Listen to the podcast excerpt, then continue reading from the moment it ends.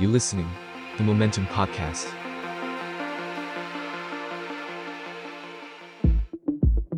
บ e h o l d e r Podcast มองอดีตเพื่อเข้าใจปัจจุบัน สวัสดีครับ สวัสดีครับ กลับมาพบกับ b e h o l d e r Podcast อีกครั้งนะครับ ครับวันนี้แน่นอนช่วงนี้เราก็ยังเรื่องการเมือง ใช่ ยังเป็นเรื่องหลักที่ทุกคนจับตา ใช่ นะกับกระแสของการที่จะเข้าสู่การเลือกตั้ง ใช่ อย่างเต็มๆเอ่อมีเรื่องราวเกิดขึ้นเยอะมาก ๆ ใน อืม ต้องบอกว่าในสัปดาห์ที่ผ่านมาในเดือนที่ผ่านมา ครับ เร็วหลายเรื่อง อืม แล้วก็เอ่อสถานการณ์เปลี่ยนตลอดเวลา ครับ ก็เป็นธรรมดาของการเมืองเนาะ ใช่ แล้วก็เมื่อไม่กี่วันที่ผ่านมาเนาะ สภากลาโหม อืม แล้วก็ทางกองทัพ ครับ บอกว่าจะไม่ยุ่งเกี่ยวกับการเลือกตั้งครั้งนี้ เออ จะเป็นกลาง ใช่ ส่วนใหญ่กองทัพไม่ค่อยยุ่งเกี่ยวกับการเลือกตั้งอยู่แล้ว รอหลังจากเลือกการเลือกตั้งค่อยว่ากัน ไม่ทีนี้ก็ ก็ต้องวัดกัน เพราะว่าคนที่ชิงเป็นนายกรอบเนี้ย เออ มีอดีตพบทบสองคน ใช่ ฉะนั้นก็อาจจะเป็น อาจจะเป็นกลางอะไร คือกลางระหว่างสองคน เอ นี้ อ ก็ นะครับไม่ไม่รู้จะเลือกข้าง ข้างไหนดี ข้างบิ๊กโตดีหรือข้างบิ๊กป้อมดี ก็เป็น เป็นเอ่ออีกครั้งหนึ่งที่การเลือกตั้งมันน่าสนใจเนาะ อืม เพราะว่าทั้งสองคนก็มาจากค่ายเดียวกัน ใช่ พูดง่าย ใช่ ๆ ก็เอ่อมันก็เลยเป็นการสู้กัน เรียก เรียกได้ว่า คนที่เคยทำงานกับทั้งคู่เนี่ย ครับ ก็ต้องเลือกเหมือนกัน ใช่ใช่ เนาะขณะขณะเดียวกันฝั่งของอีกฝากหนึ่งเออไม่ว่าจะเป็นฝั่งที่ที่บอกว่าเป็นฝั่งประชาธิปไตยอย่างเพื่อไทยก้าวไกลเอง อืม ก็พอมาถึงตอนเลือกตั้งเนี่ยตอนนี้ไม่มีใครเป็นฝ่ายใครละ ครับ ทุกคนก็เต็มที่กันหมด ก็ต้องสู้กัน ใช่ก็ในเป็นเป็นเรื่องธรรมดาของการเมืองไทยอย่างที่เรา ครับ บอกเนาะใน ครับ ในช่วงของการเลือกตั้ง มันมีเหตุการณ์เกิดขึ้นเยอะ มีตัวละครเกิดขึ้นมากมาย ฮะ วันนี้ครับเราจะย้อนไปถึงเอ่อหนึ่งบุคคลที่น่าสนใจมากจริง ๆ ผมเองก็ไม่รู้จักมาก่อน ครับ แต่ แต่พอเราบอกว่าเอ้ยมีเรื่องนี้น่าสนใจมาก เพราะว่าเออหนึ่งก็คือเป็นทหาร อืม สองก็คือครั้งหนึ่งมีบทบาทสำคัญในการเมือง ฮะ เออเป็นที่พูดถึง ใช่ แล้วก็ขึ้นชื่อว่าเป็นนักโทษการเมืองคนสุดท้ายที่ถูกประหารชีวิต ใช่ อันนี้ก็ผมแวบเรื่องนี้ขึ้นมาเพราะว่าไม่กี่วันก่อนก็คือทีมของดูโมเมนตัมเนี่ยเข้าไปที่เรือนจำกลางบางขวางนะครับ อืม แล้วก็มีโอกาสคุยกับเพชรฆาต ครับ ก็คือเล่าเรื่องต่อๆกันมา แล้วก็ท่านก็เมนชั่นบุคคลผู้นี้ขึ้นมา อืม ท่านชื่อว่าพลเอกฉลาดฮิรันสิรินะครับ จริง ๆ ก็ไม่ได้ไม่ได้เกิดขึ้นแบบนานมากอ่ะถ้าถ้าบอกว่าเป็นนักโทษการเมืองคนสุดท้ายที่โดนประหาร ถ้ายังไม่มีข้อมูลเนี่ยผมจะนึกไปถึงแบบเอ่อคณะราษฎรยุคนั้น หรือแบบเออสองสองพลสลิดไหมสองสี่เออสองสี่เก้าศูนย์ปลายสองพันห้าร้อยหรือเปล่า แต่ปรากฏว่าไม่ใช่ อันนี้เกิดในปี2520 นะครับ จริง ๆ ก็ไม่ได้ถือว่านานมาก ไม่ ใน ได้นาน ใน มาก ในเส้นทางการเมืองไทยนะ ก็สี่ประมาณ 46 ปีนะครับ อืม ก็แล้วก็อีกอีกอย่างหนึ่งที่ยกเรื่องนี้ขึ้นมาเนี่ยก็คือ เราคุยกันเรื่องเลือกตั้ง เราคุยกันเรื่องการเมือง ครับ เรื่องที่เราไม่ได้พูดถึงนานแล้วคือเรื่องทหาร อืม เราไม่รู้ว่าทหารคิดยังไง เราไม่รู้ว่าทหารจะตัดสินใจกับสถานการณ์การเมืองยังไง ครับ แล้วทหารในทุกวันเนี้ยจะยังมีบทบาทอยู่ขนาดไหนเนาะ อืม ก็เล่าเรื่องนี้ขึ้นมาเป็นบทเรียนฮะว่าเกิดอะไรขึ้นในกองทัพ อืม ของเราเนี่ยบ้านเราเนี่ยเมื่อสัก 40-50 ปีก่อน ครับ เอ่อผมอยากจะเริ่มอย่างนี้ จินตนาการกลับไปสัก 40-50 ปีก่อนว่าประเทศไทยไม่ได้เป็นประเทศที่ developing country ที่ อ่า ขนาดนี้นะครับ ใช่ใช่ ก็เป็นประเทศที่ทหารยังแย่งอำนาจกัน อืม เอ่อชนบทก็ไม่ได้เจริญอะไร ใช่ การเมืองนักการเมืองไม่ได้มีบทบาท ขนาดของเศรษฐกิจขนาด GDP ไม่ได้ใหญ่มาก อืม ไม่ได้มีโครงการเป็นหมื่นล้านแสนล้านเอ่อประชาชนก็ยังก็ยังกระจุกกันอยู่ในในเมืองในกรุงเทพเนี่ยซะเยอะ แล้วก็ถ้าไปนอกชนบทเนี่ยก็จะไม่ค่อยรู้ข่าวสาร ครับ นะครับ ที่เราพูดถึงกันบ่อยก็คือเราพูดถึงเหตุการณ์ 14 ตุลา อืม อันนี้ ว่า ก็เกี่ยวข้อง ว่าเป็นเหตุการณ์ที่ค่อนข้างที่จะทำให้หนึ่งคือมันเป็นพลวัตของการเมืองไทยคือเป็น อืม ครั้งแรกที่ อืม ที่ประชาชนเนี่ยชนะรัฐบาลทหารได้ ครับ และมันหน้าอำนาจของประชาชนจริงๆ อืม สองผมว่ามันมันเป็นการเปิดซีนารีโอใหม่ๆ ที่ทำให้ ใช่ เกิดเห็นการแข่งแย่งอำนาจของทหาร เออ แล้วก็นำไปสู่เหตุการณ์ 6 ตุลา แล้วก็ทำให้ประวัติศาสตร์การเมืองไทยเนี่ยมันวนซ้ำวนซ้ำเนี่ย ครับ เป็นอีก 10 ปี 20 ปี อืม นะครับก็ผมเริ่มอย่างนี้แล้วกันก็คือเราจะพูดถึงพลเอกฉลาดทิรันสิริที่เราบอกว่าเป็นนักโทษการเมืองคนสุดท้ายเนี่ยว่าทำไมถึงเป็นนักโทษการเมืองคนสุดท้ายทำเพราะอะไรถึงทำให้ให้ท่านเนี่ยได้กลายเป็นคนสุดท้ายที่โดนยิงเป้า อืม แล้วก็มันเกิดการหักเหลี่ยมเฉือนคมกันยังไงใน อืม ในกองทัพในเวลานั้นนะครับ ก่อนอื่นต้องเกริ่นก่อนว่าพลเอกฉลาดเนี่ยก็เป็นคนที่นำทำภารกิจลับหลายอย่างเนาะ ครับ ประเทศไทยเมื่อ 50 กว่าปีก่อนเนี่ยก็ส่วนหนึ่งก็คือเอ่อช่วยสหรัฐในสงครามเวียดนามแบบลับ ใช่ แล้วเรามีบทบาทในในสงคราม สงครามเย็นน่ะใน อ่า ช่วงนั้นน่ะ ใช่ ในหลาย ๆ ในห่วงเวลานั้นที่ ครับ มีหลาย ๆ ประเทศ อืม เข้ามาเกี่ยวข้องอยู่ค่อนข้างเยอะ ใช่ อืม แล้วก็มีสงครามลับในลาว ซึ่งเราส่ง อืม ทหารพรานไปช่วย อืม คนที่มีบทบาทสำคัญก็คือพลเอกฉลาด อ๋อ เนาะพลเอกฉลาดเนี่ยก็นอกจากสงครามเวียดนาม ครับ สงครามเย็นแล้วเนี่ยแกก็ยังเคยอยู่ในสงครามเกาหลีด้วย อืม เพราะฉะนั้นเนี่ยเป็นในฐานะนักรบจริง อืม เออ ใน แล้วก็ ในยุคนั้นเป็นเรื่องไม่แปลกเนาะเพราะว่าประเทศไทยของเรา มี ยัง สงครามเยอะ ยังมีสงครามทหารยังได้ทำสงคราม ใช่ จ ใช่ ริง ๆ อ่ะ ๆ แล้วก็เป็นผู้บัญชาการกองกำลังทหารไทยในเวียดนาม อ๋อ ในเวลาต่อมาก็คือเป็นเฮด ครับ ใหญ่สุดก็คืออ ม ก็คืออ ม แกนะฮะหลังจากนั้นเนี่ยก็ไปไปสอบได้ที่หนึ่งของโรงเรียนเส อืม เขาบางคนก็เลยเรียกเสลาด ครับ เนาะแล้วก็ไปศึกษาต่อที่โรงเรียนเสนาธิการทหารบกสหรัฐนะครับ อืม แล้วก็เอ่อได้เป็นผู้บัญชาการสถาบันวิชาการก็คือเป็นเป็นคนที่ค่อนข้างรู้เรื่องรบอะรู้เรื่องว่าเออจะวางแผนกำลังรบยังไง ส่งกำลังบำรุงยังไงก็อยู่ทั้งวิทยาการการทัพบก ก็ แล้วก็โรงเรียนเสนาธิการทหารบก เรียกเรียกได้ว่าอยู่ในลายที่มีโอกาสเติบโตสูงมาก ครบเครื่อง เพราะว่า ใช่ ได้ทั้งการรบได้ ใช่ ทั้งเอ่อไปเรียนต่างประเทศด้วย ใช่ใช่ อ่า ทีนี้เอ่อเรื่องในเวียดนามเนี่ยก็มีเกร็ดเล็กๆเกร็ดเล็กเกร็ดน้อยนะครับคือคุณสุธรรมแสงปทุมเนี่ยซึ่งเป็นนักโทษหกตุลาเนี่ย อืม แล้วก็มีโอกาสได้ร่วมเรือนจำกับกับคุณฉลาดเนี่ยกับพลเอก อืม ฉลาดเนี่ย อืม ก็เล่าให้ฟังว่าตอนที่เวียดนามเนี่ยมันไม่ใช่ธรรมดาหรอกก็คือทหารไทยเนี่ยไปไปช่วยรบในเวียดนามก็จริง แต่ว่าโกงกันเละเทะเลย อืม ก็คือบอกว่าเออมีทหารร้อยคน ครับ ก็เขียนไปว่ามีพันคน อืม มีสิบคนก็เขียนว่ามีร้อยคนอะไรเงี้ อื ย ม แล้วก็เบิกค่าหัว อืม คิวกันเกิน คุณสุดทรรมแกเล่าติดตลกว่าเนี่ยมันโกงกันอย่างเงี้ยสุดท้ายก็เลยแพ้ เออเออ เพราะว่าสหรัฐรู้ไม่เท่าทันว่าทหารไทยโกงอะไรอย่างนี้ เออ เนาะแล้วมันก็เลยอ่ะก็เป็นส่วนหนึ่งที่ทำให้ทหารไทยกองทัพไทยหลายๆคนนายพลไท ครั ย บ หลายๆคนเนี่ยสร้างเนื้อสร้างตัวได้ มี จากสฐาง นะ คราม ในช่วงนั้น เออ ใน แล้ว ข ก็ ณะที่สงครามก็แพ้ แล้วก็อีกส่วนหนึงก็คือมีส่วนส่วนทำให้สหรัฐแพ้ เออ ในสงครามเวียดนามเนอะ ครับ ถอนถอน ก็แพ้ กำลังกลับไปอย่างที่รู้กัน อืม เนาะเอ่อก็สุดท้ายแล้วเนี่ย เราพูดถึง 14 ตุลา ครับ ตัดฉากมาที่ 14 ตุลาเนี่ยเรารู้ว่าสุดท้ายเนี่ย 14 ตุลาเนี่ยมันกลายเป็นการสิ้นสุดอำนาจของของสามทรราชนะที่เรา อืม รู้กันก็คือจอมพลถนอมกิติขจ ครั ร บ จอมพลประภาสจารุเสถียรแล้วก็ ครับ พันเอกนรงค์กิติขจร อืม ทีนี้กองทัพจะไปยังไงต่ออเนาะ ก็เปลี่ยนขั้วเป็นการเปลี่ยนขั้ว เป็นการเปลี่ยนขั้ว คือเราอ่านประวัติศาสตร์เราเคยพูดกันแล้วว่าคนที่มาแทนคือพลเอกกฤษศิวราเนอะ ครับ แล้วก็พลเอกกฤษศิวราเนี่ยก็ก็เป็นผบทบในช่วงเวลานั้น อืม ทีนี้กฤษศิวราจะไปยังไงต่อ ตอนนั้นในเวลานั้นเนี่ยก็ยังมีทหารจำนวนมากซึ่งยังเป็นขั้วของของจอมพลถนอมอยู่ หนอมอยู่อ่า แล้วก็อาจจะมีขั้วของพลเอกกฤษบ้างแต่ก็ไม่ได้แข็งแรง ครับ ทีนี้เขาจะจะจะเกิดการแย่งขึ้นขึ้น คือ ใหญ่ คือมันไม่ได้ถูกวางแบบแบบ ใช่ เขาเรียกอะไรทายาทไว้ ใช่ ไม่ได้เหมือนกับยุคจอมพลสฤษดิ์หรือ เออ แม้กระทั่งตอนจอมพลถนอมเอง ใช่ ที่ ใช่ ตั้งใจว่าจะให้ใครมาสืบต่อ อ่า พอมันมันก็เลยเป็นสุญญากาศนิดนึงว่า เฮ้ยคือทุกคนที่เป็นแคนดิเดตเนี่ยมันมีศักดิ์และสีที่มัน ใช่ แบบสู้กันได้ ใช่ แล้วเราก็รู้กันว่าในสมัยนั้นเนี่ยก็คือพอไล่จอมพลถนอมไปแล้วเนี่ย อืม มันเป็นประชาธิปไตยอยู่แวบ อืม ๆก็คือมีการเลือกตั้ง เลือกตั้งอืม มีมีนายกก็คื คอรับ ตอนแรกเนี่ยเป็นหม่อมคึกฤทธิ์แล้ว ครั เป็ บ นหม่อมเสนีใช่ไหมฮะ อืม ตอนหม่อมคึกฤทธิ์เนี่ยก็พยายามจะดันคุณ ครับ ฉลาดฮิรัญยศิริขึ้นมา อืม ก็ เป็นผบทบ ใช่ พยายาม พยายาม ครับ ที่ดันก็คือข้ามลายมาเลยลายบริหารกองทัพบกเนี่ยเขาเรียกมีส่วนที่เรียกว่าห้าเสือทบ อ่าใช่ อ่าก็ดันคุณฉลาดฮิรัญยศิริเนี่ยขึ้นมาเป็นผู้ช่วยผู้บัญชาการทหารบกตั้งแต่อายุ อืม ห้าสิบสอง อ๋อก็ถือว่าเร็ว ซึ่งซึ่ง มาก เร็วมากๆนะ เพราะว่าตำแหน่งผู้ช่วยทุกคนรู้อยู่แล้วว่าเป็นตำแหน่งที่ ใช่ มีโอกาสสูง เพราะมั มาน กๆ มันก็มีแค่ผู้ช่วยรองแล้วก็พบทบ เออแล้วเพราะถ้าสมมุติไปอีกระยะหนึ่งพอเทียบความอาวุโสเนี่ย ใช่ ยังไงก็ไม่น่าจะรอดพ้นไปได้ ใช่ เออ ใช่ไหมฮะ ก็ดันขึ้นมาเร็วมาก ครับ ทีนี้พอดันขึ้นมามันก็เกิดปรากฏการณ์เพราะว่า 52 นี่ถือว่าข้ามหัวเลย เออแล้วแล้วทหารเขามีเซียริตี้ที่ ใช่ ชัด ใช่ มากรุ่นชัดมาก ใช่ใช่ก็ถือว่าขึ้นขึ้นมาไวนะครับ ตอนนี้อันนี้ก็คือคุณคุณคุณกริดก็ยังรับรู้นะคุณกริดศิวรา อืม ยังรับรู้อยู่ แต่ทีเนี้ยพอสุดท้ายแล้วเนี่ย พอคุณกริดศิวราเนี่ยกินข้าวเหนียวมะม่ววงแล้วแล้วเสียชีวิตกระทันหันเนี่ยนะครับ อัน หัวใจ นี้อันนี้เราเคยเล่า หลายรอบละ หัวใจวายตายกระทันหัน เออ เนี่ยนะครับ ก็กลายเป็นว่าเอ่อกองทัพมันปั่นป่วนกว่านั้น ครับ คือก็แบ่งเป็นหลายขั้ว อืม เอ่อหลังจากนั้นเนี่ยก็มีความพยายามก็คือตอนนั้นเนี่ยเริ่มเปลี่ยนรัฐบาลแล้ว อ๋อ จาก จากคึกฤทธิ์ซึ่งมีเนี่ยสิเสียงเนี่ย ครั เป็ บ นเสนีปราโมชซึ่งเป็นของประชาธิปัตย์ อื เนี่ย ม ขึ้นมาเป็นรัฐบาลแทน ครับ ปรากฏว่าพอพอขึ้นมาเนี่ยก็พยายามที่จะเอาคุณฉลาดออกไป อืม ก็ดันเตะให้พ้นจาก อืม ขั้ววงจรอำนาจ ครับ แล้วก็ย้ายไปแบบที่ปรึกษากองบัญชาการทหารสูงสุดเลย อืม ออกจากลายห้า ก็ เสื พอ อ มัน เล เป็ ย นที่ปรึกษาเนี่ยก็ตำแหน่งตำแหน่งดองเนาะ ใช่ตำแหน่งดองแล้วก็เอาอีกขั้วขึ้นมาเป็นใหญ่ ทีนี้พอเตะคุณฉลาดออกไปแล้วเนี่ย ก็จะมีอยู่สองสามขั้ว ครับ ในในใน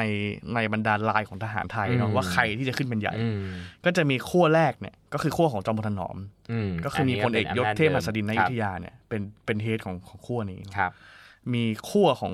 คุณกฤษศรีวรา อ่า อ่าอันนี้ก็คือคุณกฤษเสียชีวิตไปแล้วก็ยังมีขั้ว ก็ต้อง บา มี ย่ายู่ ทายาทที่เขา ทายาทบางอย่าง วางไว้ แล้วก็มีขั้วของซอยราชครู อืม เออ ก็น่าจะมาจาก ตอนนั้นก็คือ ชาย พลเอกชาติชายชุนวันพลตำรวจเอกประมาณเดชสาร อันเนี้ยก็จะอยู่จะอยู่ในขั้วนี้ ครับ ทีนี้ขั้วนี้เนี่ยก็สนิทกับทางคุณฉลาดฮิรันสิริด้วย อืม แล้วก็สนิทกับอีกคนหนึ่งที่มีความสำคัญมากๆก็คือพลโทวิทูลยศวัตร ครับ คนนี้ก็คือคนที่คุมปฏิบัติการลับในลาวทั้งหมด อืม แล้วก็มีบทบาทสำคัญมากในการที่จะจัดการกำลังพวกกอรมนและ ครับ พวกใต้ดิน อืม ทั้งหลายนะฮะก็จะอยู่ตรงนี้ ตรงจุดนี้เนี่ยถ้าเราพูดถึงเหตุการณ์ 6 ตุลาคม 2019 ซึ่งไม่ได้พูดถึงการรัฐประหารในในตอนกลางคืนนะแต่พูดถึงการการล้อมปราบในธรรมศาสตร์ในตอนเช้าเนี่ ค ย รับ ก็มีคนตั้งข้อสังเกตว่าก็คือขั้วนี้แหละ ที่มีส่วนสำคัญ อ๋อ ในการที่จะเอาลูกเสือชาวบ้านเอา อ่า ตำรวจตระเวนชายแดน แล้วก็เอาตำรวจปชนเข้ามา ก็ก็คือ ปฏิบัติการในธรรมศาสตร์ ขั้วฝั่งรัฐบาล ก็ก็คือเป็นขั้วฝั่งรัฐบาลแต่ไม่ใช่ขั้วของประชาธิปัตย เออ ก็คือรัฐบาลเนี่ยมีมีหลายขั้ว เออ ก็เหมือนตอนเนี้ยมีมีมีขั้วของภูมิใจไทย มีขั้วของเอ่อประชาธิมีขั้วของประชาธิปัตย์มีขั้วของพลังประชารัฐตอนนั้นก็เหมือนกัน า ตอนนั้นก็คือจะมีขั้วของขั้วที่เป็นของหม่อมเสนีเอง อ่า ขั้วของกลุ่มขวาจัด อ่า ซึ่งก็มีคนของปชปอยู่ด้วยนะ เช่น ค คุ รับ ณสมัครสุนทรเวช อ๋ออ อะไรเงี้ย อ่า ก็อยู่ในขั้วนี้ แล้วก็เอ่อทีเนี้ยขั้วเนี้ยเนี่ยก็เอ่อมีคุณฉลาดธิรันสิริแล้วก็คุณวิทูลยศวัตรเนี่ยก็เอากำกองกำลังจากจากเอ่อบชน แล้วก็ตำรวจตระเวนชายแดนเนี่ยเข้ามาปฏิบัติการในธรรมศาสตร์ ก็ ทีเนี้ยจุดมุ่งหมายตอนนั้นเนี่ย แสดง เขาหวังว่า อ่า จะทำรัฐประหารด้วยตัวเองเออ ก็แสดงว่าเอ่อคุณฉลาดเนี่ยเป็นหนึ่งในผู้ที่ล้อมปราบนักศึกษา ก็มีส่วนสำคัญ มีส่วนใช่คำว่ามีส่วนแล้วกันเนาะ ใช่มีส่วนสำคัญ แล้ว ในการล้อมปราบนักศึกษา แล้วก็เชื่อว่าจะนำไปสู่การรัฐประหาร ใช่ เออ แต่ว่าในคืนนั้นเนี่ยในคืนวันที่ 6 ตุลา ค ครับ มอะมันกลายเป็นการหักเหลี่ยมเฉือนคม อ่าใช่ ถ้าถ้าจำที่เราเล่าได้มันมันมีเรื่องของปริศนาหลาย ๆ อย่าง ใช่ ที่จนวันเนี้ยก็ยังบางอย่างยังไม่รู้เลยนะ ว่ามันเกิดจากใครเกิดจากอะไร มันกลายเป็นว่าพลเรือเอกสงัดชะลออยู่ซึ่งเป็น เออ ทหารเรือนะ เออ ชิงรัฐประหารก่อน ใช่ แล้วก็ทำให้พลเอกฉลาดเนี่ยไม่ทันได้รัฐประหาร เออ แล้วแกก็หลังจากนั้นเนี่ยไม่กี่วันเอ่อมีการตั้งคุณธานินทร์ไกรวิเชียรเป็นนายกแล้ ครั ว บเป็นนายก แล้วก็ อืม เอ่อปลดคุณฉลาดออกจากราชการ อ๋อ แล้วก็คุณฉลาดก็ไปบวชพระ ส่วนหนึ่งเพราะว่าอยู่คนละขั้วกันตั้ง ใช่ แต่แรกด้วย ใช่ แล้วแล้วก็ ใช่ มองแล้วว่าเออคนนี้ถ้ายังอยู่ในตำแหน่ง ใช่ น่า ก็อันตราย จะแบบอันตรายต่อ ใช่ ต่อรัฐบาลในตอนนั้นอ่ะ อืมอืม เออ คุณฉลาดก็เลยไปบวชที่ไม่ได้บวชไกลอะบวชที่วัดบวรอยู่แค่นั้นเอง ไกลมากอืม ก็หลังจากนั้นเนี่ยก็ก็กลายเป็นว่าก็เป็นรัฐบาลที่เขาเรียกว่ารัฐบาลหอยเนาะ เออ รัฐบาลหอยของคุณธานินทร์ไกรวิเชียรเนี่ย อื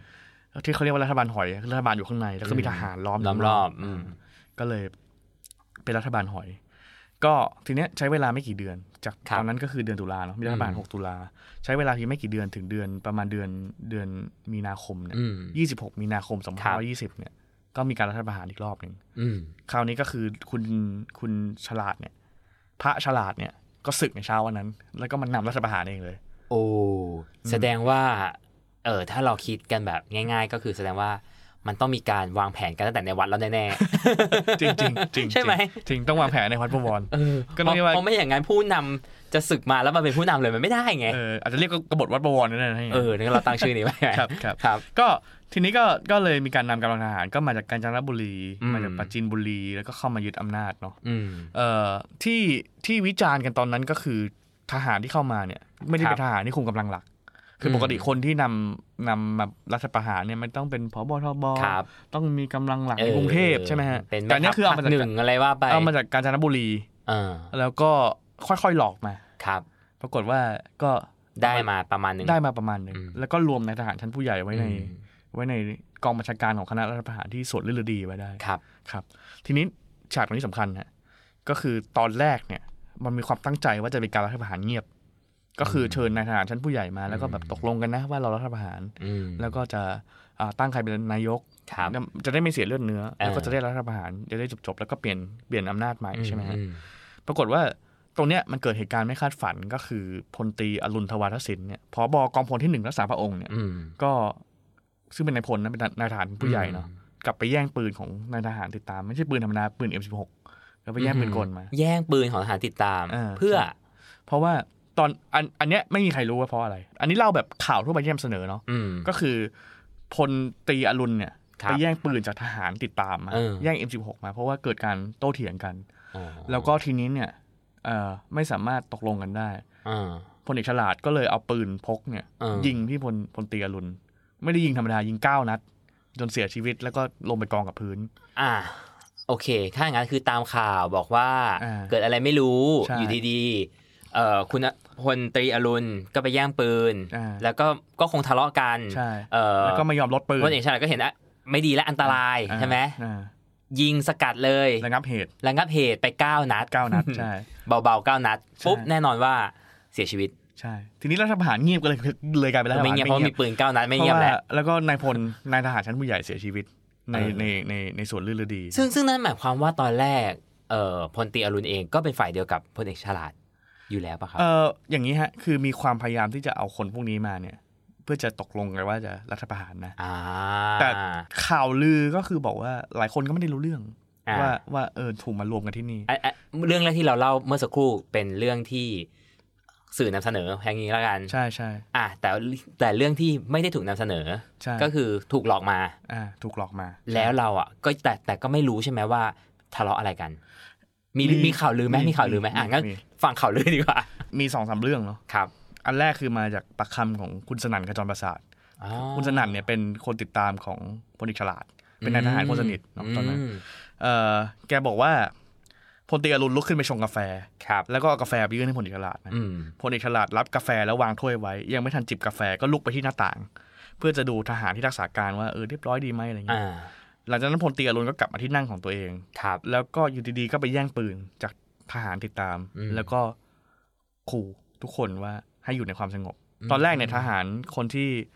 เออเป็นทหารเป็นทหารติดตามที่ถือ M16 เนี่ย ครับ ก็ไม่ได้ไม่ได้ยินยอม ไม่ยอมไม่ยอมอ่ะ แต่ เหมือ ว่า นเหมือนแย่งเกิ แต่ น ว่า กัน ก็นายพลมาแย่งอะเนาะก็ เออ สุดท้ายก็ก็ก็ก็ยอมให้ปืนเนาะเออปรากฏว่าตอนนั้นเนี่ยพลเอกฉลาดก็สั่งให้พลตรีอรุณเนี่ยวางปืน ครับ แต่พอสิ้นคำว่าวางปืนเนี่ยก็คุณฉลาดก็ยิง อ่ายังไม่ อ่า คือยังไม่ทันวางอ่ะแค่บอกว่าให้วางแล้วก็ยิงเลย ใช่ใช่ อันนี้อันนี้คือคำบอกเล่า อัน นะ นี้คือคำบอกเล่า คำบอกเล่าเรื่องที่หนึ่ง อ่าคำบอกเล่าเรื่องที่สองอันนี้มาจากคุณสุธรรมแสงปทุมนะเมื่อกี้เรา ครับ เมนชั่นไปแล้วคือเป็นนักโทษหก แสดงว่าอันนี้ไปได้ยินมันตอนอยู่ใน เป็น คุก เป็นแกนนำนักศึกษาก็ไปเย็ดได้ยินเนี่ยอันนี้ได้ยินจากจากจากคุณฉลาดเอง บอกว่าที่ทะเลาะกันเนี่ยตกลงกันไม่ได้ว่าจะให้ใครเป็นนายก อืม ระหว่างหม่อมราชวงศ์คึกฤทธิ์ซึ่งเมื่อกี้เราเล่าแล้วเนาะว่า เออ ณฤทธิ์ เคยเป็นมาแล้ว กั รอบหนึ่ง สทกั อ่า แล้วก็เป็นคนที่เอาคุณฉลาดขึ้นมา ครับ กับคุณประภาสอวยชัย คนนี้เป็นผู้พิพากษาชั้นผู้ใหญ่ อืม เนาะ ก็ตกลงกันไม่ได้ก็เลยก็เลยยิงกัน แล้วก็คุณฉลาดเนี่ยยืนยันว่าเป็นการป้องกันตัวเอง ไม่อย่างนั้นแล้วเนี่ย M16 เนี่ยอาจจะอันตรายกับคนอื่น อืม ๆ ที่อยู่ในห้องนั้นได้ อืม อ่ะ โอเค ไม่ว่าอย่างไรก็แล้วแต่จบลงด้วยพลตรีอรุณเสีย เสีย ชีวิ ชี ต วิต เนาะ อืม แล้วก็ทำให้การรัฐประหารครั้งนั้นเนี่ยนายทหารชั้นผู้ใหญ่ ชั้นผู้น้อย หลาย ครับ คนยอมไม่ได้ เพราะว่า เออไม่มีคนมีคนตายอ่ะ มีคนตายแล้วก็เป็นทหารชั้นผู้ใหญ่อะ่ะ เออ แล้วก็พลพลตรีอรุณเนี่ย ท่านก็เอ่อมีความใกล้ชิดกับทางทางวังค่อนข้างมาก อืม เนาะ ก็การเป็นรออเป็น ผบพลห เป็ นึ่ น ง ผบ รอ พลหนึ่งรออนี่มีความ ใช่ สำคัญอยู่แล้ว ใช่ ครับ ก็คือเอ่อถ้าอ่านเรื่องเล่าเนี่ยก็จะบอกว่าท่านมีเอ่อรูปปั้นของในหลวงรอเก้าเนี่ยอยู่ในบ้านแล้วก็ไหว้ทุกเช้าก่อนออก อืม อะไรเงี้ยนะฮะ แล้วก็ตอนที่ท่านเสียชีวิตเนี่ยภายในวันเดียวคือ 27 มีนาเนี่ยในหลวงรอเก้าพร้อมด้วยพระบรมองศานุวงศ์ทั้งหลายเนี่ยไปเคารพศพที่บ้านเลย อ๋ออ อืมก็น่าจะมีความใกล้ชิดกับทางทางทางวังด้วย ก็ถือว่าเป็นเหตุรุนแรง ใช่ คือคือ ใช่ จริงๆเนี่ยการรัฐประหารที่ผ่านมาของไทยอ่ะมันไม่ค่อยมีความ ไม่ค่อยรุน มี แร ใครง ตายเออ เออ อยู่แล้ว ใช่ เพราะฉะนั้นพอเกิดเหตุนี้ขึ้นเนี่ยแน่นอน เพราะฉะนั้นการรัฐประหารไม่สำเร็จ ไม่สำเร็จก็สุดท้ายก็เลยมีความพยายามเจรจาฮะว่าจะยังไงต่อ อืม คือส่วนหนึ่งก็รัฐประหารไม่สำเร็จรอบเนี้ยเพราะว่ามันมีคนที่นัดไว้แล้วไม่มา อืม สองมันมีคนที่เชิญแล้วไม่ไป อันนี้คุณสุธรรมเล่าอีกว่า อืม เรื่องตลกเลยนะคือ ทหารที่เอามาเนี่ยมันเป็นทหารแบบทหารธุรการอะทหารสารบัญอะจะต้องไปเชิญผบทบมาผบทบตอนนั้นคือพลเอกเสริมนันทนคร อืม พอทหารไปเชิญเนี่ย ก็ไปที่กองบัญชาการกองทัพบก ครับ ไปถึงหน้าห้อง เจอคุณลุงนั่งอยู่ ก็ถามว่าพลเอกเสริมอยู่ไหน ทหารคนที่จะปฏิวัติเนี่ยก็ถามว่าพลเอกเสริมอยู่ไหนเอ่อลุงคนนั้นก็ตอบว่าพลเอกเสริมอยู่ในห้องครับ อืม ทหารก็เดินเข้าไป อืม ปรากฏว่าพลเอกเสริมก็คือคนที่ลุงคนนั้นแหละที่ อ่ะ บอกว่า พลเอกเสริมอยู่ในห้องค คื รับ อทหาร แล้ว ก็ไม่ วิ่งหนี รู้จัก ไปทหารไม่รู้จัก ทหารไม่ ว่า รู้ พ จัลกเอกเสริมคือใคร เออ เออ แล้วก็พลเอกเสริมก็วิ่งหนีไปฉะนั้นก็เลยจับพบทบไม่ได้ เออ การรัฐประหารครั้งนั้นก็เลยล้มเหลว มีความพยายามในการเจรจากันว่า ครับ แล้วจะยังไงต่อ อืม คือปกติทหารเนี่ยก็จะไม่เอากันถึงตายถูกปะ อืม ถ้าเป็นกบฏเนี่ย ถ้าเราศึกษาประวัติศาสตร์ ก็พยายาม ที่ ชี้ ผ่าน ช่องแห มา ละ เนี่ย ถ้าเป็นพี่น้องทหารด้วยกันไม่ได้แบบขั้วตรงข้างกัน เออ ขัดแย้งกันสุดสุดขั้วเนี่ย ก็จะพยายามหาทางให้ ในการที่จะลี้ภัยในการที่จะหนีเนาะ รอบนี้ก็เหมือนกัน จริงๆไม่ไม่ใช่แค่เฉพาะทหารเนาะในการเมืองไทย ใช่ใช่ ก็ ใช่ ก็ส่วนใหญ่เราพยายามหลีกหลีกเลี่ยงความรุนแรง ใช่ใช่ เพราะว่าเอ่อแต่ละขั้วก็อาจจะมีทั้งพักพวก มี ใช่ มวลชนมีอะไร เพราะฉะนั้นเนี่ยการพยายามหลีกทางให้ทุกคนลง ฮะ อย่างอย่างสงบเนี่ยดีที่สุด ใช่ฮะ อันนี้ก็เหมือนกัน ฮะอืม ไปไปต่างประเทศไหมครับ ก็มีความพยายามจัดเครื่องบินให้ใช้หน้า อืม แอร์ไลน์จัดเอาไว้ อืม ที่สนามบินดอนเมืองไว้ว่าเอ่อคณะของพลเอกฉลาดเนี่ย ก็จะไม่มีการลงโทษแล้วก็จะพาจะให้ อ่า ลี้ภัยไปที่ไต้หวัน อ๋อ ก็ปรากฏว่าเครื่องบินกำลังจะออก ครับ ปรากฏมีรถจอดขวาง แล้วก็ทหารก็ขึ้นมาจับทั้งหมดเนาะ ไม่เหมือนที่คุยกันไว้ ไม่ อี เห ก มือน แล้ว ที่คุยกันไว้อยู่แล้ว เออ ใช่ แล้วก็ตอนนั้นเนี่ยคนที่เจรจาตอนนั้น ตอนแรกก็คือก็เนี่ยทั้งพลเอกเสริมก็เจรจา อืม เอ่อฝั่งที่เจรจากับฝ่ายของปฏิบัติการก็คือคุณสุรยุทธ์จุลานนท์ซึ่งเป็นเพื่อนของลูกชาย คุณฉลาดฮิรัญสิริคือ อืม คือพันตรีอัศวิน ครับ เอ่อฮิรัญสิรินะครับ ก็ให้ให้ให้คุณสุรยุทธ์มาเจรจา อืม ปรากฏว่าตอนแรกเจรจากันที่ดิบดีเนี่ยได้ข้อสรุปเรื่องการเอ่อจะยุติการความขัดแย้ง อ่า จะยุติการนองเลือดแล้วก็จะส่งเครื่องบินไปปรากฏว่ามีการหักหลังกัน ครับ อยู่ดีก็มีทหารมาขวาง ใช่ เข้ามาจับ ใช่ อืม ตรงนี้ก็มีมีเรื่องอีกว่าเออมันหักหลังกันจริงไหมเพราะว่า อืม ส่วนหนึ่งเนี่ยคุณฉลาดจากปากคำคุณฉลาดเอง ครับ ว่าก็บอกว่ามีการหักหลัง อืม บันทึกประวัติศาสตร์ก็มีการบอกว่าหักหลัง อืม แต่คุณวสิทธิเดชกุลชรซึ่งเป็นนายนายตำรวจราชสำนักเนี่ยซึ่งใกล้ชิดกับทางวังเนี่ยบอกว่าเรื่องนี้เนี่ยไม่ได้มีการหักหลังอะไรทั้งสิ้น แต่ว่าไม่มีประเทศไหนยอมรับพวกคณะกบฏเอ่ออันนี้ก็ไปว่ากั เห น มือนกับว่าประมาณว่าไปไม่ได้ เออไม่มีใครยอมรับยังไงยังไงก็ไปไม่ได้อ ก็ ยู่ เป็ แล้ น ว เรื่องแปลกดี ใช่ใช่ แต่แต่เราก็ไม่ทราบใช่ไหมครับ ว่ากลุ่มทหารที่ขึ้นเข้ามาจับเป็นเป็นฝั่งไหนขั้วไหน อันนี้พอจะทราบไหม ก็ก็ต้องไปขั้วของคณะปฏิวัติ ซึ่งครองอำนาจอยู่ก็คือขั้วของ อ่า พลเอกสงัดชะลออยู่ถูกไหม อ่า ก็ เพราะ ก็ ว่า ขั้วที่ ไม่ต้อง ที่มีอำนาจอยู่ใน เสีย ปัจจุบัน ใช่ใช่ก็ต้องก็ต้องเป็นพวกนั้นในการมาจับก็ก็พาไปเข้าคุกนะฮะ ครับ ส่วนใหญ่ก็อยู่ที่เรือนจำกลางบางขวางนะครับ แล้วก็ส่วนหนึ่งก็ไปไปอยู่กับโรงเรียนพลตำรวจบางเขน อ่า ทีนี้ที่น่าสนใจก็คือเนี่ยที่เราเล่าไปก็คือมันมีโอกาสได้เจอกันระหว่าง คนที่ก่อการกบฏ อืม กับนักโทษ 6 ตุลา ซึ่งก็คือคนที่คณะกบฏเนี้ยเคยไปป ราบ ใช่ใช่ใช่ ถูกไหม กลายเป็นว่าอาจารย์ธงชัยวินิจฉัยกุลอาจารย์สมศักดิ์เจียม อ่า คุณสุธรรม ครับ อาจารย์สุรชาติบำรุงสุขก็เลย อืม ได้เจอกับคณะทหารพวกนี้ อ๋อ เออทีนี้มันก็เลย ได้ กลายเป็นว่า พูดคุกัน ใช่แต่ว่าทุกคนก็มีฐานะเท่ากันแหละคือเป็นนักโทษการเมืองเหมือนกัน ม เออ ทีนี้มันก็เลยก็เลยมีการได้พูดคุยกันแลกเปลี่ยนกันหลายอย่างเนาะ ม แล้วมันก็กลายเป็นว่าเนี่ยผมอ่านหนังสือสองเล่มคือของคุณสุธรรมกับอาจารย์สุรชาติบำรุงสุขเนี่ย ครับ ก็จะบอกว่าชีวิตของนักโทษการเมืองก็ดีขึ้นทันตาเลยพอมีนายทหาร อืม พลเอกนายทหารพันตรีมีนายทหารอะไร ครับ ทั้งหลายทั้งหลาย ครับ เข้ามาอยู่เนี่ยมีคนอย่างคุณพิชัยวาสนาส่งซึ่งเป็น อืม นักวิเคราะห์ข่าวชื่อดังในเวลานั้นนะครับ อืม เข้าไปด้วยเพราะว่าก็ทำงานให้กับคณะรัฐประหาร ครับ นะฮะก็มีโอกาสได้แลกเปลี่ยนกันได้มีโอกาสได้เจอกันชีวิตนักโทษหกแล้วก็ดีขึ้น อืม เรื่อยๆ เพราะว่าเอาเอ่ออุปกรณ์กีฬาเข้ามาได้ อืม บางทีเอาข่าวเข้ามาอ่านได้ อืม อะไรเงี้ย มีคุณพิชัยเอ่อพูดเล่าข่าวให้ฟังทุกเช้า เหมือนเหมือนเหมือนแบบสมัยคุณสรยุทธ์อะไร เออ เงี้ย ใช่ใช่ใช่แต่นี่ก็ก็คือนักโทษการเมืองเนี่ยในเวลานั้น อ่า ก็จะก็จะได้รับการดูแลดีดีกว่านักโทษอื่นๆอยู่แล้ว อ๋อ เพราะว่ามันมีคติอย่างหนึ่งก็คือประเทศไทยเนี่ยมีนักนักโทษการเมืองบ่อยมาก เออ แล้ พ ว อ ทุก พอเปลี่ยนขั้วที แล้ว ก็ เปลี่ยนจะมีนัก ขั้ โท ว ษ เนี่ย การเมือง แล้วเวลาที่คนพวกนี้ได้ออกไปอ่ะ ออ ส่วนใหญ่มันกลับมาเป็นนายของ อ่า ของของของของราชทัณฑ์ของเรือนจำ ก็ ของตำรวจคนที่จับ ก็ ด้วย เข้ามา ซ้ำ มีบทบาท เพราะฉะนั้นเขาก็จะไม่ทำอะไรที่ ในกา มันให้ให้ขัดแย้งกันมาก เมืองครับ เนอะ ก็ต้องต้องดูแลไว้ก่อน ใช่ใช่ อืม ใช่คุณฉลาดเนี่ยก็ก็ ครับ เล่าเรื่องให้คุณสุธรรมฟังหลายเรื่อง อย่างที่บอกกันเนี่ยมีเรื่องเวียดนามใช่ไหม ครับ ว่าโกงกันยังไง อื มีเรื่องการหักหลังกัน อืม ในการกบฏ 26 มีนา ครับ แล้วก็เอ่อส่วนหนึ่งเนี่ยก็สองคนนี้ก็จะสนิทกัน อืม แม้ว่าเคยจะเป็นขั้วตรงข้ามกันใน อืม ในในในช่วง 6 ตุลาเนาะเอ่อแต่ว่าอยู่ได้ไม่ถึงเดือนฮะ ครับ 21 วัน อืม คุณฉลาดเนี่ยก็ถูกเรียก อืม เนาะก็ตอนแรกเนี่ยก็คือมีคนโดนประหารชีวิตก่อนแล้ว ก็คือวันที่สิบห้าสิบห้าเมษาเนี่ย ครับ มีคนที่โดนประหารชีวิตคือเป็นข้อค้ายาเสพติดโดนประหารชีวิต อืม เอ่อในเรือนจำเนี่ยเขาจะรู้กันว่าถ้ามันโดนประหารสักคนหนึ่งมันจะมีคนต่อไป อ่า ทีนี้ เหมือนมันเป็นเป็น period ใช่ ที่ที่จะมีการประหาร ทีนี้ เกิดขึ้ ทีนี้นักโทษที่ค้ายาเสพติดเนี่ยก็ เออ ก็รู้อยู่แล้วว่าค้าเฮโร เอ อีน อ โทษ แต่คงไม่มีใครคิดว่านัก แง โทษการเมืองจะโดนประหารไหม ใช่ใช่ใช่แล้วก็ปกติทหารก็จะไม่ไม่ไม่ไม่เล่นกันถึงตายะ เออแล้วเขาเป็น ง่ย ถึงพลเอกนะ ๆใช่เป็นถึงคนเอก เออ นะมีพวกเยอะนะ เอ อะไร อ เงี้ย ปรากฏว่าเท่าที่ฟังคุณสุธรรมบอก ก็คือพลเอกฉลาดเนี่ยก็พยายามแชร์หลายเรื่อง ครับ เล่าหมดว่าใครหักหลัง อืม ใครอยู่เบื้องหลัง 6 ตุลาใครอยู่เบื้องหลังเอ่อรัฐประหารใครอยู่เบื้องหลังกบฏ ครั 26 บ มีนา ใครอยู่เบื้องหลังที่นัดไว้แล้วไม่มา อืม แล้วก็ต้องไม่ลืมว่าแกก็ลูกน้องเยอะ power เยอะ อืม แกลบแกนักลบตัวจริง อื อะ ม ทั้งบนดินใต้ดิน ฉะนั้นเนี่ยมันก็เกิดความหวาดระแวงใน ในคณะรัฐประหารตอนนั้นน่ะ อืม ว่า อืม จะเออถ้าถ้าคุณฉลาดมีชีวิตอยู่ แล้วได้กลับมา แฉแล้วได้กลับมาเนี่ย ก็จะเป็นศัตรูทางการเมือง อืม สำคนสำคัญเนาะอืม แต่ก็ไม่คิดอ่ะ คุณฉลาดก็ไม่คิดว่ามันมันมันจะ ไม่คิดว่าจะไป ฆ่ ถึงจุดนั้น จะไปถึง เออ ขั้นที่จะจะยิงเป้ากันเพราะตอนนั้นไม่ได้ตอนนั้นประหารชีวิตคือไม่ได้ฉีดยานะก็คือยิง ยังเป็นยิงอยู่ ดิจิทั ใช่ ลใช่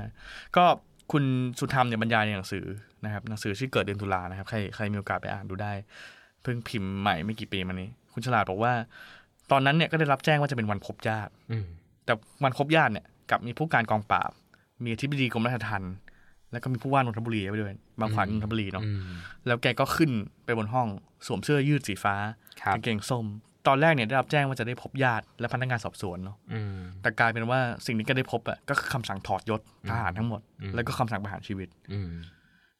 ต้องอธิบายว่าคำสั่งประหารชีวิตเนี่ยมาอย่างไง คือตอนนั้นเนี่ยประหารชีวิตเนี่ยมันไม่ควรจะเกิดขึ้นรวดเร็ว มันควรจะมีกระบวนการทางศาล อืม มันควรจะมีกระบวนการพิจารณาคดี ไม่ใช่บ้านป่าเมืองเถื่อนที่จะเอาใครไป ใช่ ยิง กว่า เป้า จะไปถึง อร สารดีกานะ ใช่ ถูกไหม ใช่ใช่ใช่ใช่ อืม แต่ปรากฏว่าตอนนั้นเนี่ยคณะรัฐประหารเนี่ยแล้วก็รวมถึงนายกรัฐมนตรี ครับ คุณธานินไกรวิเชียนซึ่งเป็นผู้พิพากษาเก่านะ อืม มีอำนาจพิเศษตามมาตรา คล้ายๆม .44 สมัย อ่า คุณประยุทธ์ 21 สามารถสั่ง อะไรก็ได้อะ สั่งประหารสั่งอะไรก็ได้ เออ ใช่ ก็เลยมีคำสั่งประหารชีวิตเนาะ ครับ ด้วยมาตรา21 แล้วก็เอาแกไปยิงเป้าเอ่อคำบอกเล่าจากเพชฌฆาตเนี่ย ก็คือคุณฉลาดเนี่ยเป็นคนที่เดินไปที่แดนด้วยตัวเอง อืม คือปกตินักโทษประหารเนี่ยก็จะมีคนพยุง เออ หรือว่าพา หิ้ว เดิน ไปหิ้วไป เพราะว่า พาไป ก็จะรับไม่ ว่าไป ได้เลย อืม แต่คุณฉลาดก็เดินไปเอง อืม แล้วก็ยอมโดนยิงประหาร อืม คำบอกเล่าต่อมาก็คือ หลังจากนั้นเนี่ย ลูกชายแกคือคุณอัศวินฮิรันศิริซึ่งซึ่งก็ติดคุกด้วยเนาะในทางกบฏเนี่ย บอกว่าศพของคุณฉลาดเนี่ยถูกทิ้งไว้อย่างอนาถคือถูกทิ้งไว้ที่แดนมหาไม่ได้มีคนมาเก็บเป็นวัน แล้วแบบถูกทิ้งไว้จมกองเลือดแบบอนาถมากแล้วแบบสีหน้าแกหลังจากที่ไปเจอศพคุณพ่อเนี่ยก็หดหูมากเนาะ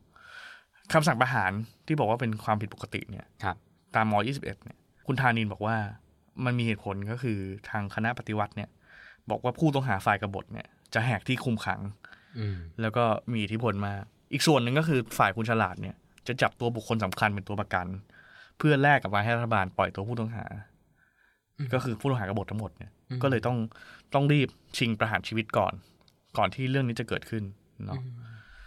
ซึ่งทั้งหมดก็ไม่ได้ไม่ได้เป็นความจริงอยู่แล้ว ก็จริง ๆ ก็คือไม่ make sense ด้วย ใช่ไม่มี คือ เซนส์ คือคืออ ม เออไม่ make sense เลย ใช่ ที่ ใช่ ที่จะประหารคนหนึ่งด้วยเหตุผลที่ว่า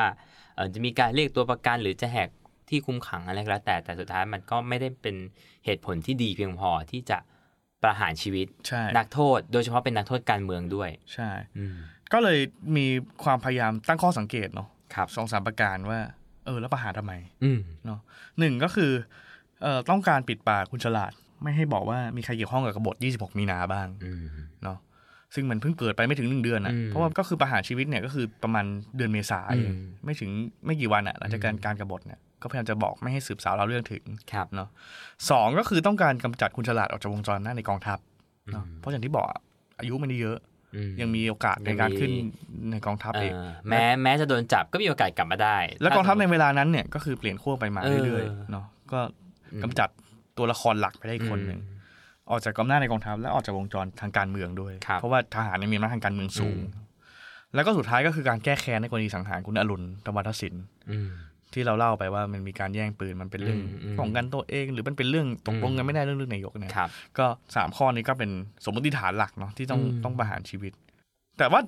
การการประหารชีวิตครั้งนั้นครับ ก็ไม่ได้ความจริงก็ไม่ได้ส่งผลอะไรมากนัก ก็คืออำนาจในกองทัพเนี่ย ก็ยังปั่นป่วนต่อไป ยังมั่วกันต่อไป เพราะว่าอย่างที่บอกมันไม่ได้มีแค่สองคู่อะสามคู่อะ ใช่ มันมีเยอะมาก ใช่ เพราะฉะนั้นการที่คุณฉลาดเสียชีวิตไปหนึ่งคนเนี่ย มันไม่ได้ไม่ได้ทำให้ทุกอย่างสงบ ใช่ ปีเดียวกันนั้น ปลายปีเดือนตุลาคม ก็มีการรัฐประหารซ้อนอีกรอบหนึ่ง อืม เอ่อเปลือกหอยรัฐประหารหอยคือคุณทันไกรวิเชียน อืม แล้วก็เอาพลเอกเกรียงศักดิ์ชมานันท์ขึ้นเป็นนายกแทน อืม เพื่อเปลี่ยนไอ้ความสุดขั้วของคุณทันไกรวิเชียนหลายๆอย่าง ค เนาะ รับ หลังจากการรัฐประหารครั้งนั้นเนี่ยก็คือนิรโทษกรรมให้กับกบฏทั้งหมด อืม กบฏ26มีนาก็ได้ออกจากคุก อืม แล้วอีกนั้นหลังจากไม่นานพวกนักโทษ 6 ตุลา อืม นักโทษการเมืองทั้งหมดก็ได้ออกจากคุก ได้ออก มีพรบนิรโทษกรรมเหมือนกัน ครับ แต่ว่ากองทัพไทยเนี่ยมันก็ยังไม่ได้ไม่ได้สงบนิ่ง อืม มันยังมีความพยายามเรื่อยๆ ในการที่จะ อืม เปลี่ยนอำนาจ กระทั่งคนสำคัญก็คือพลเอกเปรมตินสุรานนท์ อ่า ขึ้นเป็นนายก ขึ้นมาเป็นนายกใช่ แล้วก็เป็นพบทบ ครับ ถึงได้สงบ อืม ด้วยบารมีของป๋า อืม อืมเนาะแล้วก็หลังจากนั้นมันมีเอ่อกบฏเมษาฮาวายมีกบฏ อืม ยังเติร์กเอ่อมีมีกบฏเมษาฮาวายที่เราเล่าไปแล้ว อืม แล้วก็มีกบฏเก้าเอ่อมีกบฏเก้ากันยากครับ บฏนัดไว้ยายไม่มาที่เราเล่าไปแล้ว อืม พวกเนี้ยป๋าก็เอาอยู่หมด อืม ฉะนั้นกว่ากว่ากองทัพจะสงบนิ่งราบเรียบเนี่ยต้องใช้เวลาอีกอืมเกือบเกือบสิบปี นานเหมือน นะ กันใช่ ใช่ แล้วก็จนกว่าที่จะไม่มีกบฏเกิดขึ้น หมายความว่าไม่มีครั้งไหนที่ไม่สำเร็จ ใช่ คือคือคือหลังจากนั้นเราเราทราบกันดีทุกครั้งที่มีการรัฐประหาร ม มันมันสำเร็จเสมอ ใช่ใช่ ถูกไหมมันก็ไม่มีไม่มีคำว่ากบฏเกิดขึ้นอีกแล้ว ใช่ใช่ ก็เลยปิดฉากเรื่องของนักโทษการเมือง คนสุดท้าย นักโทษกบฏคนสุดท้าย ใช่ ที่ถูกประหารชี สอน วิต สอนอะไรเราบ้าง สอน อืม ว่าในกองทัพเนี่ย อย่าไว้ใจใคร อย่าไว้ใจใคร เนาะ เออ เอออย่าไว้ใจใครเลย เออ แล้วก็เอ่อทหารไทยมักจะมีเรื่องอะไรลึกลับอยู่ใต้พรมเสมอและมีผลประโยชน์เยอะมาก ใช่ ที่เรา คือ ทำให้เราไม่รู้ว่ามันเกิดอะไรขึ้นข้างหลัง ขนาดว่าเออคุณฉลาดเองเนี่ยไม่ทราบมาก่อนว่าตัวเองจะถูกประหาร คือมันเป็นเป็น ใช่ เป็นเรื่อง ใช่ ปกติเนาะของ ใช่ ของการ ใช่ ที่จะถูกประหารเนี่ยเขา ครั จะ บ ไม่ได้แจ้งล่วงหน้าอยู่แล้ว ครับ ก็จะแจ้งวันนั้นเลยเออแกก็ยังได้ได้เล่าบางเหตุการณ์ให้กับคุณสุธรรม ใช่ ไปบ้าง ซึ่งเราไม่รู้หรอกว่ามันจริงมากน้อยแค่ไหน หรือว่าเออมันก็เป็นธรรมดาของผู้เล่า ก็อาจจะต้องมีเรื่องที่มันเข้าข้างตัวเองบ้างแหละ ใช่ใช่ ถ้าพลเอกฉลาดท่านรู้ตัวก่อนเนี่ย ผมเชื่อว่าจะมีอีกหลายเรื่อง ใช่ใช่ ที่เราจะได้รู้ ครับ นะครับ แต่ว่าแน่นอนหลาย ๆ เรื่องก็ปิดฉากไปพร้อมกับชีวิตของ ผม พลเอกฉลาด เช่นเดียวกันอย่างที่เอ่อผู้ที่ตั้งใจให้เกิดเหตุการณ์เนี้ยขึ้นน่ะเขาคิดไว้มันก็หายไปด้วย เสียดายคนที่เกี่ยวข้องกับเหตุการณ์นี้เสียชีวิตไปหลายคนแล้วนะเส อืม เสนันก็เสียชีวิตไปไม่กี่ปีนี้ มีคนที่ยังอยู่คือพลเอกบุญเลิศกล้าประสิทธิ์ ครับ เสียอ้ายอะเสียอ้ายที่ อืม ไล่คุณยิ่งรักษณ์ก่อนหนั้นเนี้ยเสียอ้ายยังอยู่ เสียอ้ายอยู่ในกบฏนี้ด้วย อืม ก็ถ้ามีโอกาสก็น่าน่าลองไปคุยกับแกว่า เชิญมาบิ กิ โอ อะ เดอ ขึ้ ร์ น ไหมครับ นะครับ ได้ได้นะครับ ก็ประมาณนี้นะครับ ก็อั ก็เป็นเรื่องที่น่าสนใจอย่างที่ ใช่ บอกว่าเออหลาย ๆ คนไม่รู้ อืม ผมเองก็ไม่เคยรู้ว่ามี ใช่ เหตุการณ์เหล่านี้เกิดขึ้น ก็เนี่ยแหละครับการเมืองไทยวันหนึ่งเออคุณอาจจะมีบทบาทสำคัญ ใช่ วันหนึ่งคุณอาจจะถูกลืม ใช่ แต่ทั้งหมดทั้งมวลเนี่ยมันทิ้งมรดกบางอย่างไว้ให้กับคนรุ่นหลังเสมอ ครับ เนาะก็อยากให้ได้ข้อคิดนะครับ ว่าเนี่ยแหละการเมืองไทย ครับ เป็นแบบนี้ ครับ ตอนหน้าจะมีเรื่องอะไรที่หยิบมาอีก หรือว่าใครมีอะไรที่อยากรู้หรือใคร ไปได้ข้อมูลอะไรมา อยากให้เราไปหาเพิ่ม ครับ มาเล่าก็ ครับ คอมเมนต์เข้ามากันได้นะครับ ติดตาม Beholder ในทุกๆช่องทางของ Momentum เลยนะครับ ใน Facebook ใน YouTube นะค ครั รับบ เอ่อทางพอดแคสต์ก็เอ่อ Spotify ครับ เนาะก็พบกันใหม่ครั้งหน้าเป็นเรื่องอะไรฝากด้วย ติดตามกันนะครับ วันนี้ลาไปก่อนสวัสดีครับ สวัสดีครับ You listening, the Momentum Podcast.